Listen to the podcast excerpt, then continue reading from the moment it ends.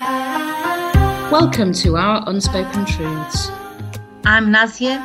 And I'm Jeanne.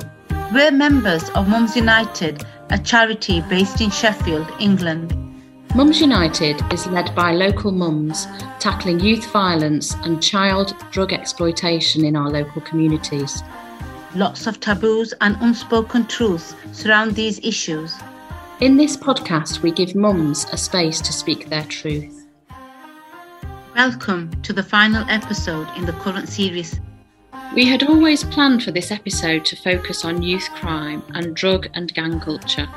However, since recording our guests, there has been another tragedy in the Sharrow area of Sheffield. On the 9th of April at 9:40 p.m., someone I know tragically was killed after being shot. The murder is still under investigation, so I won't be talking about that. But everyone is shocked about the loss of this young gentleman called Khurram Javed. He was 30 years old and a recently qualified solicitor 18 months ago. He was married and had two children a three year old daughter and a one year old son. He left behind his family, friends, and he was very popular in the local community. So everyone was affected by the loss of his life. He doesn't deserve this terrible death. And the people that have been accused of killing him, young 17, 18 year old boys, also from the local community. The mothers of these children have also lost their children hmm. because they're going to end up, you know, being in prison. Mm-hmm. Everyone, all the local organizations are shocked and have spoken about this horror and our organization, Mums United, also wanted to show support by organizing a march. And we felt that this is very important because we wanted to show that nobody deserves to be shot or killed by a knife crime. And we want to make this area safe. So we want to show like a protest against these types of crimes that are happening in our local area. So, in response to the ongoing frequency of violent incidents linked to drug gangs, Mums United has organised a march on May the 22nd. It's time we all come together and stand against the violence that is destroying our community. This march is a protest against all those who stand in silence and who are watching our young people being destroyed. If you are not with us, then you are just as complicit. You are part of the problem. Let's hear from our guests from this series, sharing their thoughts about the worrying developments in youth crime and violence on our streets. Firstly, here's Ursula, who spoke to us in episode two. After hearing about her childhood and life experiences, we asked Ursula about her current work with young people through her charity, Adira. Um, the young people call me Mama Ursula in the community, in the black community, the black community. Um, and we support the 18 to 25 year year olds but when we support the family we you know with younger children we support them holistically but um yeah i i have to catch them because I call that generation the talking generation because that's the generation that will, you know, it's very commonplace to, to slap your child or to punch your child or to kick your child in the black community. And that's that this is the generation that will say, Mommy, why did you hit me? You didn't have to hit me. That could have been a conversation. Mommy, why did you call me stupid? You didn't have to do that. We could have just talked about it. They will ask you, you know, Mommy, what's wrong with me? I'm feeling a bit sad today. Why are you telling me it's demons, Mommy, when, you know, the school is saying that it might be mental health? So I call them the, the, the talking generation, and they're the generation that are fighting against my generation and the generation before me because they don't want to the to have that that adage of oh to be seen and not heard because that's how we were raised. You know, I couldn't dare question my mother about why she was allowing these men in the house to rape me because that would have been another beating. Um, I had to just take it. Whereas I've raised my children to ask questions and it's okay for me to answer. There's that old saying, which is a African proverb, which I hate when people say it because they never say the whole proverb that says um, it takes a village to raise a child. People always stop at the word child, but it's not a full stop, it's a comma because it said the full sentence says it takes a village to raise a child, but the child that is not embraced by the village will burn it down to feel its warmth. And that is what is happening. You know, years ago, it was the village that would raise the child and love the child and support the child.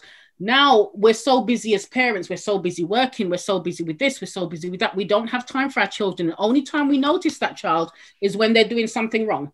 And then we're all over them, or when we want them to go to university or or to, to go down the path that we want them to go down. So our children now are thinking, right, you're telling me to be quiet. I can't talk about what's going on behind closed doors. So you know what? Let me go into the street and pour my pain. Let me go and stab and shoot somebody and ask you, as the village, do you see me now? Can you see me now? Also, just changing the subject tiny bit. Mm-hmm. Um, you know, uh, are there a small group of people that are trying to make your life difficult? Because there's always like um you know two sides yeah so obviously we understand your side and we support your side but there's always going to be other black people in your community who think you're right is not right if it makes sense. Oh God, yeah. I have a lot of black people say to me, you know, I don't appreciate when you share your story and speak as if that's the, the black community as a as a whole, because that's not been my upbringing. I had the most amazing upbringing. And I always say to them, good for you. and I'm incredibly happy for you. But it, if it wasn't happening, if what I'm speaking about wasn't still happening today, we wouldn't have so many young Black kids in the psychiatric wards.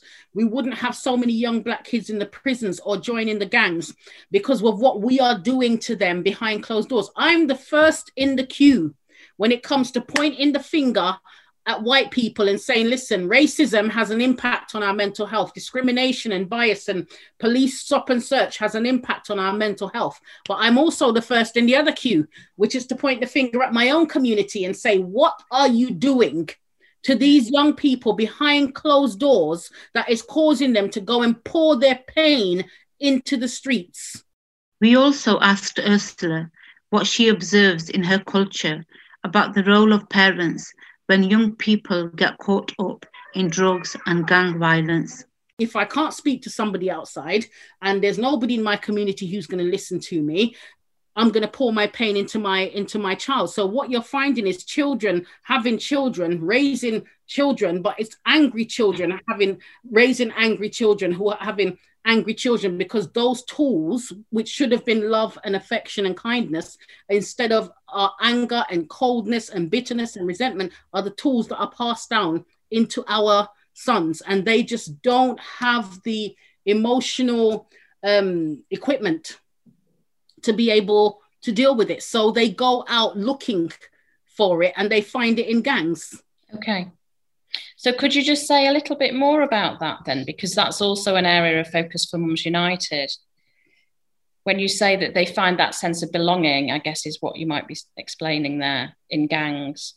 Yeah, because it's it's a shared trauma, isn't it? It's a shared trauma, and who's going to better understand you than somebody who's either been through it or is going through it, or you know, like the, only example I can give is like as old as my children are now, I'm still jealous of them I still, you know, feel like, oh God, it's not fair that you were able to have this amazing life that I couldn't have. And I have to fight those thoughts. And what you will find is a lot of these guys in gangs will see kids who are in, even if the father's not there and they're, but they're in a loving home, mm-hmm. they will look and think, I didn't have that. So I'm going to destroy it. So I'm going to destroy it by going and attaching myself to that small boy and, you know, offering him things and, and trying to pull him away and telling him that, you know, if his mom's saying him, well, you got to be home by five. Oh, she's saying that because she don't love you. She don't want you to enjoy yourself. So I can't have it. So I destroy what I can't have or I'm jealous of what I can't have, or I want that little boy because I need to pass on the pain. Because it's a big thing now. I saw it recently on um, a YouTube video from Brixton in London where I lived, where the older gang members are now going around raping the younger boys and they're claiming that it's under the guise of oh i'm doing it to control them or you know they disrespected me so that's why i'm raping him. But I, am not gay i'm not gay. And it's then that fear that they know they are gay and that's why they're raping the younger boys but they hide it under oh it's discipline. But they know that if they come out as gay that's going to be a problem because you've been taught from the womb in the black community that you know lgbt is wrong told to be gay is wrong or to be loving is wrong to be warm is wrong to be kind is wrong to be affectionate as a boy is wrong. And if you spend enough time pouring those into a child of course they're going to believe it. Yeah. Also, for me, uh, being involved in Mums United, it is so important I can't emphasize it enough to help the boys as much as girls. Mm-hmm. And I know that we've been talking about uh, your experiences because uh, as a woman and as a girl, uh, and uh, it's really interesting uh, that to hear that um, boys are going through this as well, but in uh, in current times in a in a in a disguised way. So before yeah, it was in in the house, you know, with the big communities and you know, yeah. with gatherings and everything like that. And now it's more outdoors. But I've um, got a son who's nearly 16 in about a couple of weeks, and I think at that age, you're right. What you just said, material things are very important. And if a lot of the black women we're not talking about everyone we're just talking about majority eh, which where there's problems you know in certain areas. So it's not everyone. Everyone doesn't go through these experiences. Mm-hmm. but i can imagine because I, have got a son i can imagine that mother not having everything that that boy wants. Yeah. So because i've got a son and he asks for things and i can't prov- provide him with everything. And it, straight away because he's self-centered at that age he'll say yeah. that's not fair. Yeah, yeah. my own son who's not had these experiences. So if I can, I mean, I'm feeling, I'm trying to put myself in that boy's shoes mm. where he's at home and he knows his mum can't. Maximum she can offer is maybe he needs a hundred pounds. Maximum she can offer is about fifty pounds. Yeah. So he's got a choice of either getting, you know, like he's he's gonna he, he's got a choice. You know, he's he might react yeah. And, and, so he might not make it, you know, he can do a number of things. Yeah. But I can imagine the mum having a hard time because the boy's not listening, but and understanding. And instead of helping and trying to find a part-time job, mm-hmm. he, you know, uh, he might be talking about his mum to his friends. Yeah. Well. So his mum might be an enemy as well. Yeah, of course, because the. It's a catch twenty two uh, yeah. experience. I think. I don't know if you agree. Of course, one hundred percent. You you're damned as a parent if you do, and you you're damned if you don't. And I think it's because this is a different generation. This is what the spoilt generation. You know, I call the six second generation. you know, they want everything very quickly, and videos must be only six seconds long because that's as long as my attention span is going to last. And you mustn't tell me no. Um, you know, give me everything. And eh, the, the world of the YouTube influencer has exploded because I can make millions from just sitting in my bed and doing a video with an iPod, um, yeah. uh, you know, a tripod, a, a, camera, um, you know. So young people feel, okay, this is this is my life today, and then we are fighting an upstream battle, trying to, you know, show them a different way and then they've got friends outside who are influencing them um, showing them something else and then whatever you do yeah. as a parent you feel like you know what it's it's wrong because if you work you're a bad parent because you're not spending enough time at home with your child if you don't work you're a lazy parent because you don't want to go out and work. Um, but if you do work, you're constantly got one eye at home thinking, what is this child doing? What are they up to? Are they behaving? When they go out, you're trying to control where they go and who they see and what they they do, and all these things. And then you've got the government now telling you that you can't tell them off, you can't do this, and kids are aware of that. You you shout at them and they tell you they'll call childline. What impact is that having on on on a parent, especially single parents. Yes. So some single parents who have got three, four jobs that they're juggling um, just to keep a roof over the child's head. Um, and then it's it's that thing where it always seems to be on the mother. It never seems to be the mother walking out. it always seems to be yeah. the father. And, yeah, and thank and, and you've just hit another point. I think one of the reasons why things are not mentioned is because the parents or the mothers or the fathers are doing too many long hours of work. So you hit the nail in the end as well, like in the sense that that's one of the reasons why we can't help the children because they're doing they're finishing one job and then within an hour they're doing another job. Yeah, because I remember when Lee um, Rigby, that soldier who was hacked to death in London, um, the, the young man who, who hacked him to death, he was in a program years ago when he was younger, when Damilola got killed in, in London because he his, his parents set up a, a, charity and a foundation, and the father was going around the estate helping, you know, young kids. So he was one of the young people who went off the rails. And the father went to the house one day. He must the boy must have been about 12 or 13 at the time. And he went to the house one day and said to the mom, look, you know, he's he's running the streets and he, if you don't rein him in now, he's going to be in trouble. And she said, What do you want me to do?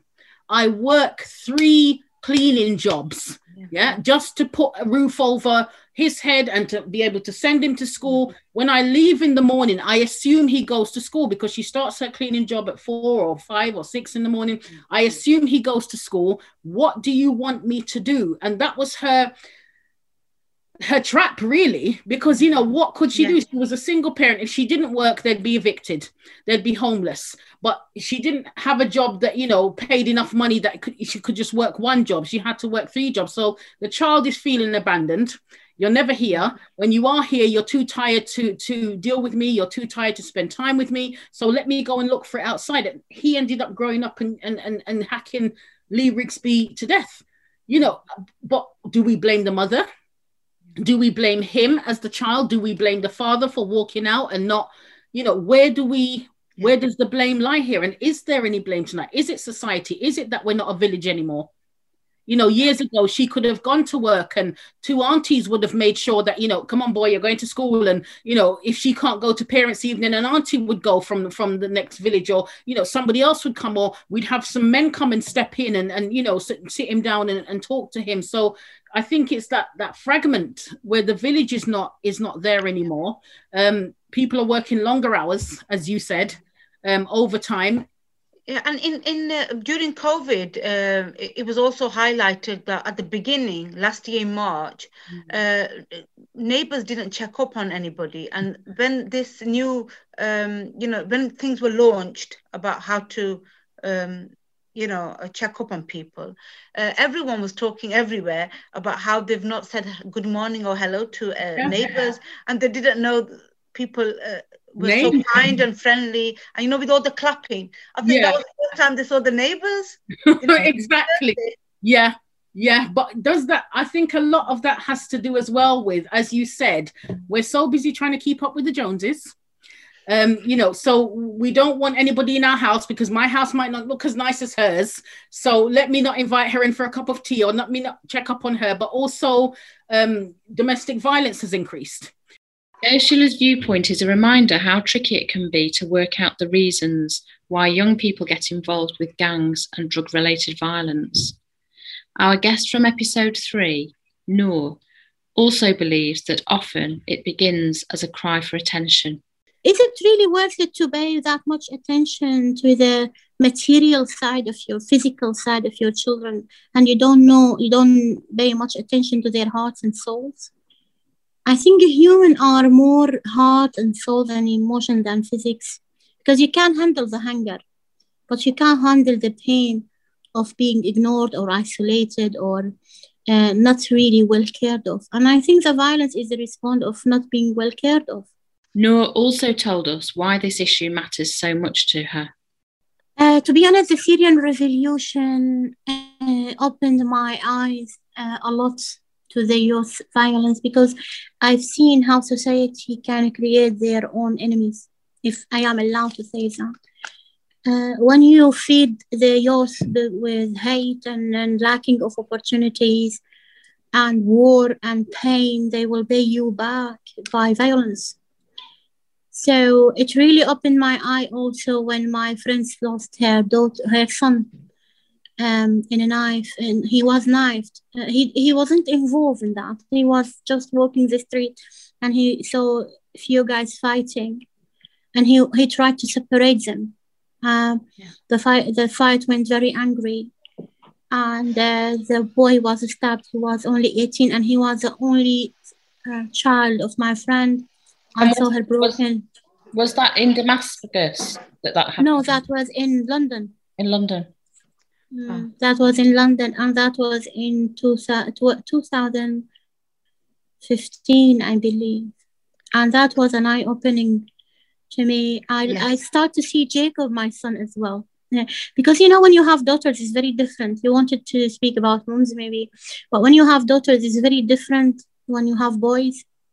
Yes. So I start to see Jacob growing as, as a male Yes. And I was frustrated that uh, he will grow into a society where those are really experiencing a lot of violence. So I, I felt responsible and accountable to do something for the community, taking in consideration my passionate, my uh, rebel mind. You know, I am I, I consider myself as a rebel woman.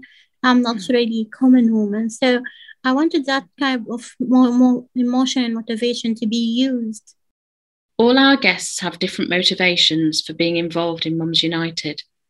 Here is Jen from episode four explaining what led her to stand up against the dangers to young people in her community. In my community, um, before the pandemic, year before the pandemic, I think it was. Yes. yes. There was some gang members were driving past um, a small shopping precinct where there's a co-op shop and a post office and that and for some reason, one of them fired a, fired a gun out of a car window. I don't know if they were trying to get a certain person or what. I don't particularly care what their reason behind it was. But the fact of what happened is that that bullet hit a child.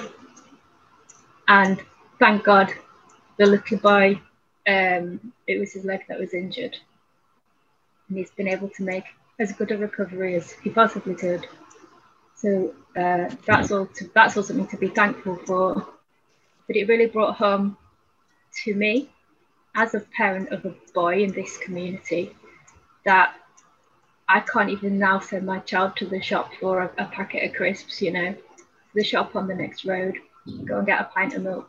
It, that's not something that's safe to do in our community now because of these people. And I said it on the news at the time, in the newspapers, and uh, online. I don't care who these people are or what their business is. What I care about is the risk, level of risk to our young people. Because it's twofold. On the one hand, when there's gangs in your area, there's a risk that your child can be groomed and encouraged to be part of these gangs. No matter what your home life is, no matter what your level of income is, if you've got a child and there's gangs in your area, your child's at risk of being groomed to be involved with whatever they're up to. Um, but the other side of it, second point, is that your child is at risk of being a victim of attack with a knife or with a gun because these gangs will constantly try and uh, have beef with members of other gangs and so on and so forth. So if there's a gang that are looking for a white 14 year old boy who's five foot eight with brown hair, you know, it's very easy and more and more common for them to be some kind of mistaken identity and an innocent person gets stabbed or shot. So that's that's the two uh, aspects of risk. Either your child will be a mistaken identity and be a victim, or your child will be groomed by the gangs. And that's a risk to every young person, boys and girls, um, when there's gangs roaming free in your community. So I decided to stand up and I was scared, really, really scared. Because I'm thinking, well, if people don't come with me when I stand up and speak up about this, if other mums and dads don't speak up too, then I'll just have a target on my head, won't I? However, that's not what happened. What happened was because I did kick off royally. I was really, really angry. enough is enough. When a child's been injured, a child has been injured who was just going to the co-op for a bottle of poppers and some crisps. Um, this is when you have to draw a line. We all have seen these people razzing around the neighbourhood in the fast cars and playing loud music and whatever they're doing, smoking their weed and whatever they're doing. But when it's when it's bubbling over and hurting innocent people in the community, you've got to draw the line because if you don't, things escalate. So I called a community meeting, and the um, the chief of police came, the PC PPC, uh, Police Crime Commissioner PCC, the um, local sergeant of the local police team came. There was someone from fire brigade. There was the MP. There were all the councillors for the area. There were all the various local news, Yorkshire Post, Sheffield Star, um, Calendar News, and Look North News, as well as national news, Heart Radio, Capital Radio, BBC Radio Sheffield, and this community hall that really isn't much used in our community actually. This community hall that's kind of the size of like a school assembly hall. It was filled with over, over 200 people. Now, the only people I knew personally who I've said, can you come along? There were some other parents in the neighbourhood. There were some parents from over on the manor, which is just near to us. And this, these gangs are kind of uh, bridging both communities, like so. But I asked Mums United, and Mums United was fairly newly formed at the time. And I knew that Mums United was doing work um, about de escalating and keeping children uh, as safe as can be from being groomed by these kind of gangs or being targeted by these kind of gangs. So I asked Mums United, and you know, I, I didn't know what the answer would be, but without hesitation, without hesitation, Sarah said, Yes, I'll be there. What's the time? What's the date? Not only did she come, she brought people with her as well. And I felt such support, such support. And we needed it, not just for me as a person, but for us as a community. And this is the final thing I'll say on this, um, Nazia, is that yes, this incident happened in Arbourthorne, but it happened in Sheffield, and we're all Sheffield. Their gangs are territorial with the way they behave, and they attack each other depending on what postcode each other lives in and that sort of thing. I do see adults behaving this way in our community where they'll say, if you live in Gleadless, you can't talk about what's happening in Sharrow. Or if you live in Sharrow, you can't talk about what's happening in Firth Park. You've got no right to, blah, blah, blah. Excuse me, actually, shut up. Yes, we do have a right to, because if something negative is happening in our city, it's affecting all of us. Um, and we, we're the grown ups. We need to show an example and come together. What that meeting achieved was incredible because people were so riled up like enough is enough. What are the police going to do? And I remember there was one man at that meeting. Do you remember one man at the meeting said, "If the police don't step up and do something about this, we're going to take it into our own hands." Is that what you want? Yeah, they wanted action. Yeah, yeah. yeah. And I said, to, I remember I said to the chief of the police at the time, I said, "Look, it's like this. You put more police in our area, yeah, or the parents of this community are going to take this into their own hands." And I can't stop them doing that. I can't stop them doing that. But then what's going to happen? It's just going to, you know, the escalate. It's about things yeah. escalating and bubbling over, isn't it? Um, yeah. But what happened is the community police team got increased by 50%. So uh, there were 12 police already. Then it got another yeah. six added onto our local team covering our area and manor, um, which is brilliant, absolutely brilliant. And then there's been the off road team as well, um, which has been part of that. So it was really positive result. And there's, you know, there's not been this huge escalation of gang violence in our area after that, unlike other areas of the city where people haven't got yeah. together and stood up because they're all staying in their own little groups where we're saying, oh, we're not talking to him, we're not talking to her. So they won't get together and address something big like this. And there's shootings and stabbings and stuff going off monotonously in some areas, as you know. Yes. Some yes. areas are really ripe for it because people are, on one hand, covering up for their, their own children and relatives' actions, or on the other hand, they're too scared to speak up. But you, you know, things have got to come to a head where and this is one of the amazing things about Mums United, the walking through communities where people are being shot and stabbed and having their windows smashed and things like that, coming together and walking through the community in unison in a peaceful way, saying, look, we're here, we're keeping an eye on what's happening, we're not happy about what's happening. Look how many of us there are who disagree with your actions. That sends a message to these sorts of um, gangs and stuff, but it sends a message to the authorities as well. If you see 50 or 60 women walking down the street because they're unhappy about things that are happening in the community, that sends a message to the authorities to, to take action. So it's a good start, but um, it's, you know, it's, it's gonna it's take more. beautiful. Yeah, it's beautiful. Um, you know, work that all the local mums in the different areas uh, are doing, and um, the only thing I w- wish is that more uh, fathers got involved as well. You know, the, sometimes um, you know they don't because they that everyone's what I find is everyone is scared about being the first person to speak up. They want to support, but they don't want to be the first person to speak, and they don't want their name mentioned. So uh, you, you know, I, I just find all the women uh, very brave and you know inspiring. I guess And- these men that aren't standing up are just happy with what's happening then. That's the only way I can look at it. Yeah, I guess yeah. they must just That's think, well. well. it's okay then. Because if they're not happy to speak out about something that's patently wrong yeah, uh, and patently affecting the community in a negative way, then they're part of the problem. They're part of the problem, and some would say complicit. Mm. Because when you know these things are happening and you can see the effects of it all around you, when we've got 18, 19, 20 year olds stabbing each other in the city and bleeding to death on our streets on a regular basis, we know it's a regular basis. But you're not standing up saying that that's a problem.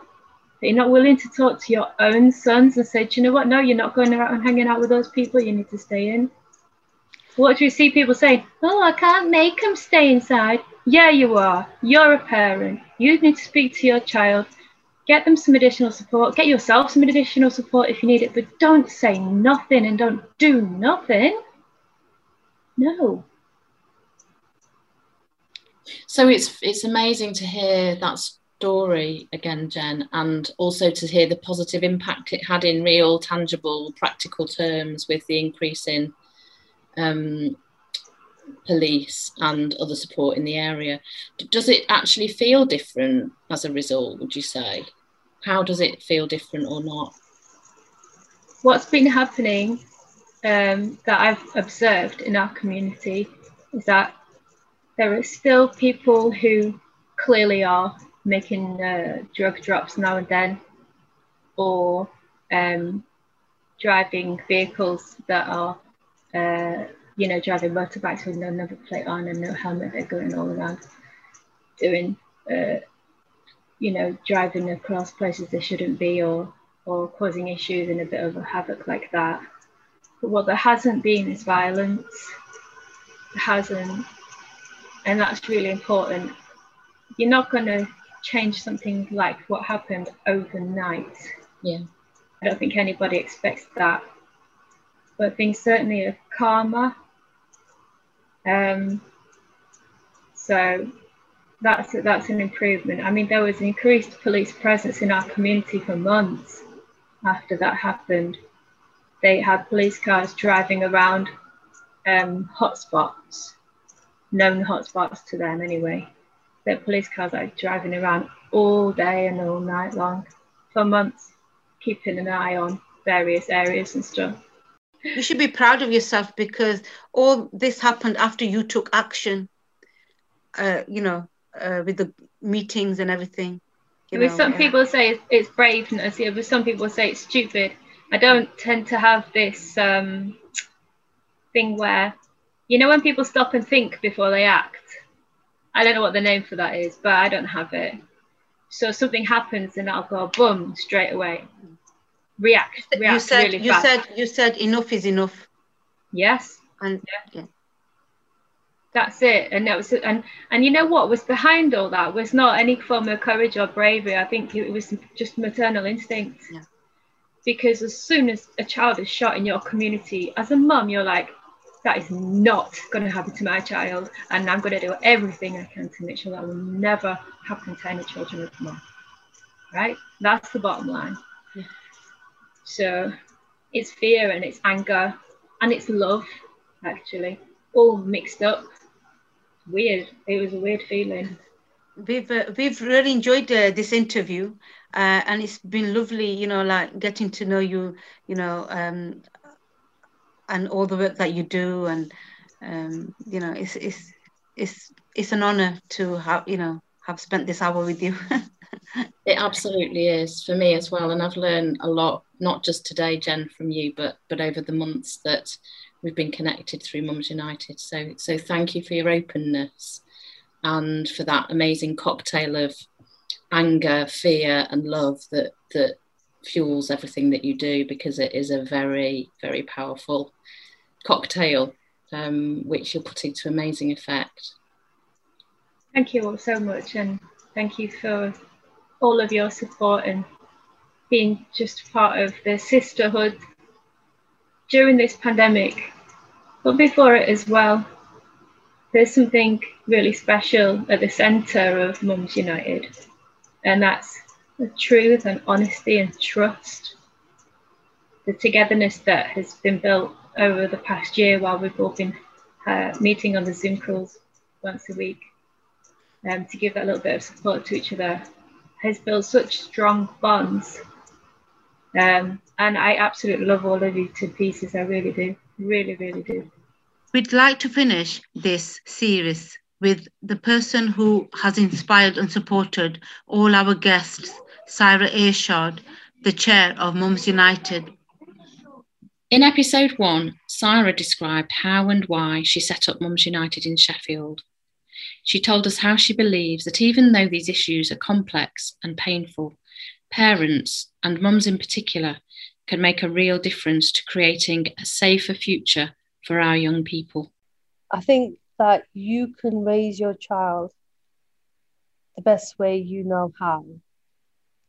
But if that child is going to walk out the door, he will do what he or she want to do. However, I do feel that as parents, we have to be there for them. And if we're not there, and if we don't check in on them, and if we're at, you know, if we're sitting in other friends' company or if we're out all the time, I just feel like something is missing from from that child's life. And I feel like, you know, they don't have if they don't have that support network at home, then it's going to impact them some way. It might not stop them from doing wrong. It might not stop them from kind of, you know, going and, you know, uh, dealing or smoking weed or whatever. But if they are in the knowledge that when they go, go home, or whether you're one parent family or two parent family, you know that your mom and dad are there for you regardless. You know, I think that's really important. I, I don't think I don't think we could stop as parents. I don't think we've got that power, and we. I, I feel like we need to stop beating ourselves up, you know, and we have to realize that we don't have as much power as we think we have. You know, I think that there comes a point in a child's life that they will make those decisions irrespective of what we say or don't say. But if we are giving them a good kind of sound base, and if we're giving them that support, and if we're showing them love, and we're we're showing them that love, you know, I think that's a, a great place to start. I think. We agree that love is a great place to start and also a great place to finish this first series of Our Unspoken Truths. We hope we'll be back with a second series soon. To find out more about volunteering work we do through Mums United, join us on Twitter at Mums United Shef or on Facebook, Mums United Sheffield, or on our website at www.mums-united.co.uk. Thank you for listening to our unspoken truths.